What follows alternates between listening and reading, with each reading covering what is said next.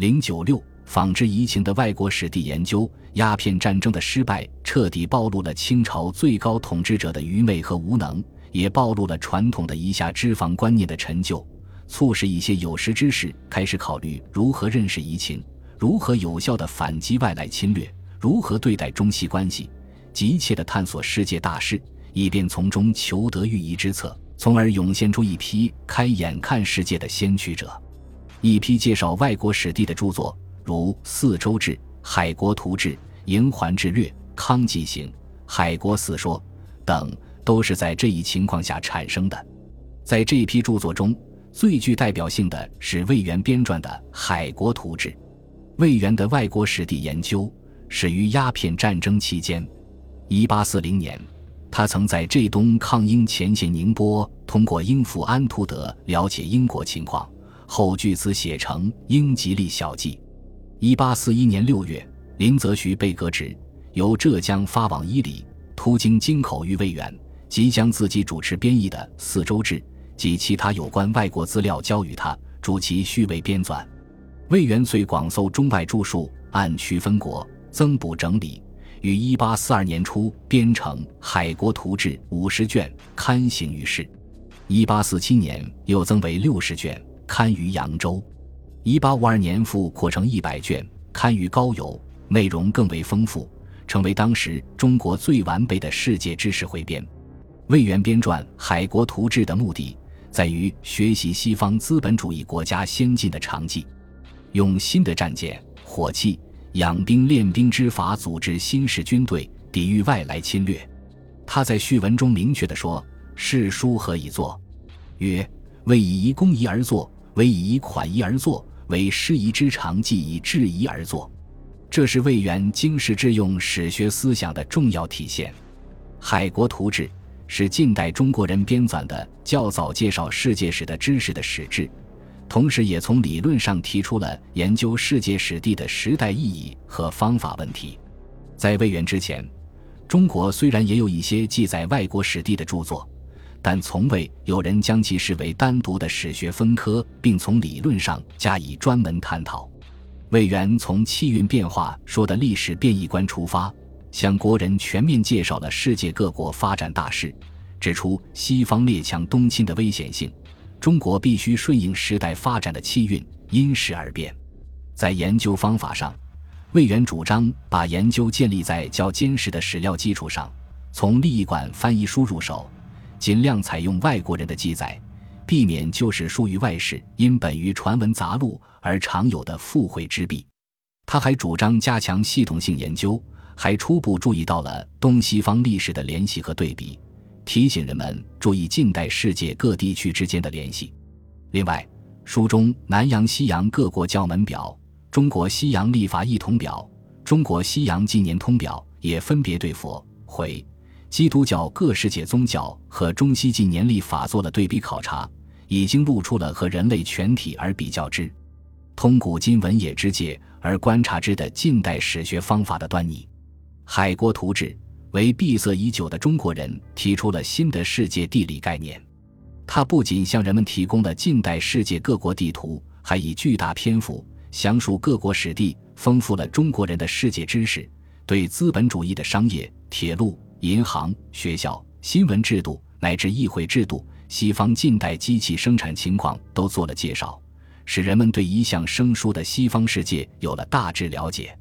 更为可贵的是，魏源从整个世界历史发展的过程中认识到“善施四夷者，能治四夷；不善施外夷者，外夷治之”的道理。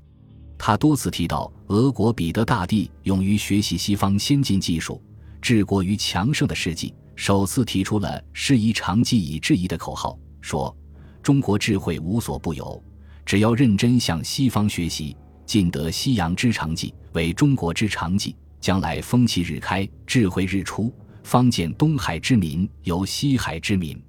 这些话表明，魏源力图通过世界史的研究，从中寻找救国之策，使国家迅速强大起来的雄心壮志。尽管《海国图志》。也存在着一些不足，但它毕竟为中国世界史的研究学科的建立和发展奠定了第一块基石。此外，梁廷南于1846年刊行的《海国四说》，徐继瑜于1848年撰成十卷本的《营环志略》，姚莹于1848年刊刻的《康纪行》等书，也都是这一时期著名的外国史地研究著作。这些著作除《康纪行》不是专门研究西方史地的著作外，其他都属于专门研究西方史地的传述，从编纂体力上前进了一步。这些著作开阔了人们的眼界，促进了人们改变传统意识，并对以后的外国史研究也具有一定的启示作用。如果说第一次鸦片战争前后的外国史地研究是开眼看世界的结果的话，那么洋务运动时期的外国史地研究则是以走向世界、借法自强为主要内容。这一时期，外国史地编纂和研究具有明显的时代特点，即此期的许多作者大多有出国游历、实地考察的经历，写书的材料来源更为丰富、更为多图。此外，很多外国传教士也把外国史书介绍到中国来，如林乐之、徐昂来等人译的《印度史》《俄罗斯国史》《德国史》《欧罗巴史》《万国史》《英俄印度交涉记》《中东战记本末》等。李提摩太与中国人蔡尔康合译的《泰西新史揽要》《列国变通兴盛记》等，这些译书开阔了国人的眼界，推动了当时的外国史地研究。概而言之，此期的外国史地著作体现出以下几个特点：首先，他们侧重于外国近代历史及现状的叙述。王涛的《普法战记》可以说是一部有关普鲁士和法国的当代史。几乎在普法战争结束的同一年，王涛即以新闻记者般的敏感，随文随录，依据当时报刊和口译材料，以及其他文献网罗搜采，汇编成书，对普鲁士与法国交战时期两国的有关政治、军事、经济等情况有较深入的论述。他自称“于之质朴，法战事，岂独质朴，法哉？欧洲全局之枢机，总括于此矣。”把了解普法之战看成是了解欧洲的关键。王涛编《法国志略》，以略古而详今、舍远而致近为宗旨，对法国的人口户籍、都邑疆界、国用度支、兵船火器、交通游艺、学术文化等方面都做了详细考察。王涛寓居香港期间，还曾网罗泰西之近闻，采取欧洲之事实以及于近今四十年来所有国政民情。朝聘盟会，合战更革诸大端，转成四明补成幺二零卷。此书虽异，但由此可见王涛对外国当代史的浓厚兴趣。黄遵宪在《日本国志》中记载的时间跨度，虽为日本自远古至近代三千多年的历史，但绝大部分叙述的是日本明治维新的史实。而徐建寅的《德国合盟纪事本末》一书记载的也是一八一五年以后之史，即一八六七年至一八七一年的政治严格。因此，学界称这一时期的外国历史著作无不表现出通今致用的近代史学特点，是有道理的。其次，这一时期的外国史地著作基本上摆脱了以中国为世界中心的传统观念，逐渐确立起了新的世界整体概念。例如，王涛在《法国志略》一书中，就不是孤立的写国别史，而是以世界眼光和全局观点看待法国历史，把法国放到欧洲甚至东西方历史的联系和对比中去观察和分析。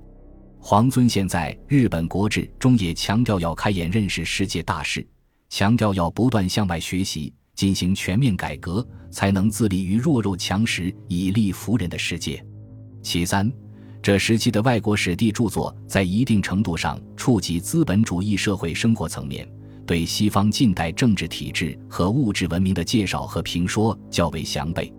王涛、黄遵宪、薛福成、徐建寅等人都曾实地考察了世界各主要国家，认为资产阶级立宪政体是西方和日本国家富强的缘由，也是中国自强图存的根本之道。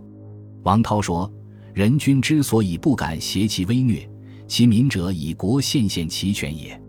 国民之所以不敢负其利临其君者，以国限定其分也。故于其国之永安久治，以治国限定君民权限为第一要义也。黄遵宪主张中国应效法日本军民共主的三权分立政体。他还编有《刑法志》，概述日本明治维新后颁行的新法制，十分推崇日本和欧美立法、司法制度严密，以为一切无不有一定之法，方可使天下无冤民，朝廷无滥狱。西方近代物质文明也是这一时期的外国史考察对象。王涛对火轮舟车、武器弹药、电报矿物、考工制器等泰西科技工艺予以极大的关注。薛福成则多次强调欧美各国的博性。不过，是火轮舟车及电线诸物，因而由注意技术发明推广对于经济发展的巨大作用。徐建银使欧期间深入现场。重点考察了许多工厂，他在《欧美杂录》中介绍的六十多种金属加工工艺和设备，都是当时世界上最先进的加工方法。总之，洋务时期的外国史地研究主要体现为借法自强的思想倾向，其成果对以后康梁维新变法的政治实践具有直接启示作用。正像有的学者所论述的那样。鸦片战争前后的世界史的研究，反映的是反侵略之疑的时代主题；而洋务运动时期的世界史的研究，则更多表现了近代中国学习西方或日本的历史课题。它不仅开拓了世界史的研究的新局面，对中国史学的近代化做出了贡献，而且也反映了中国人对西方认识的深化过程。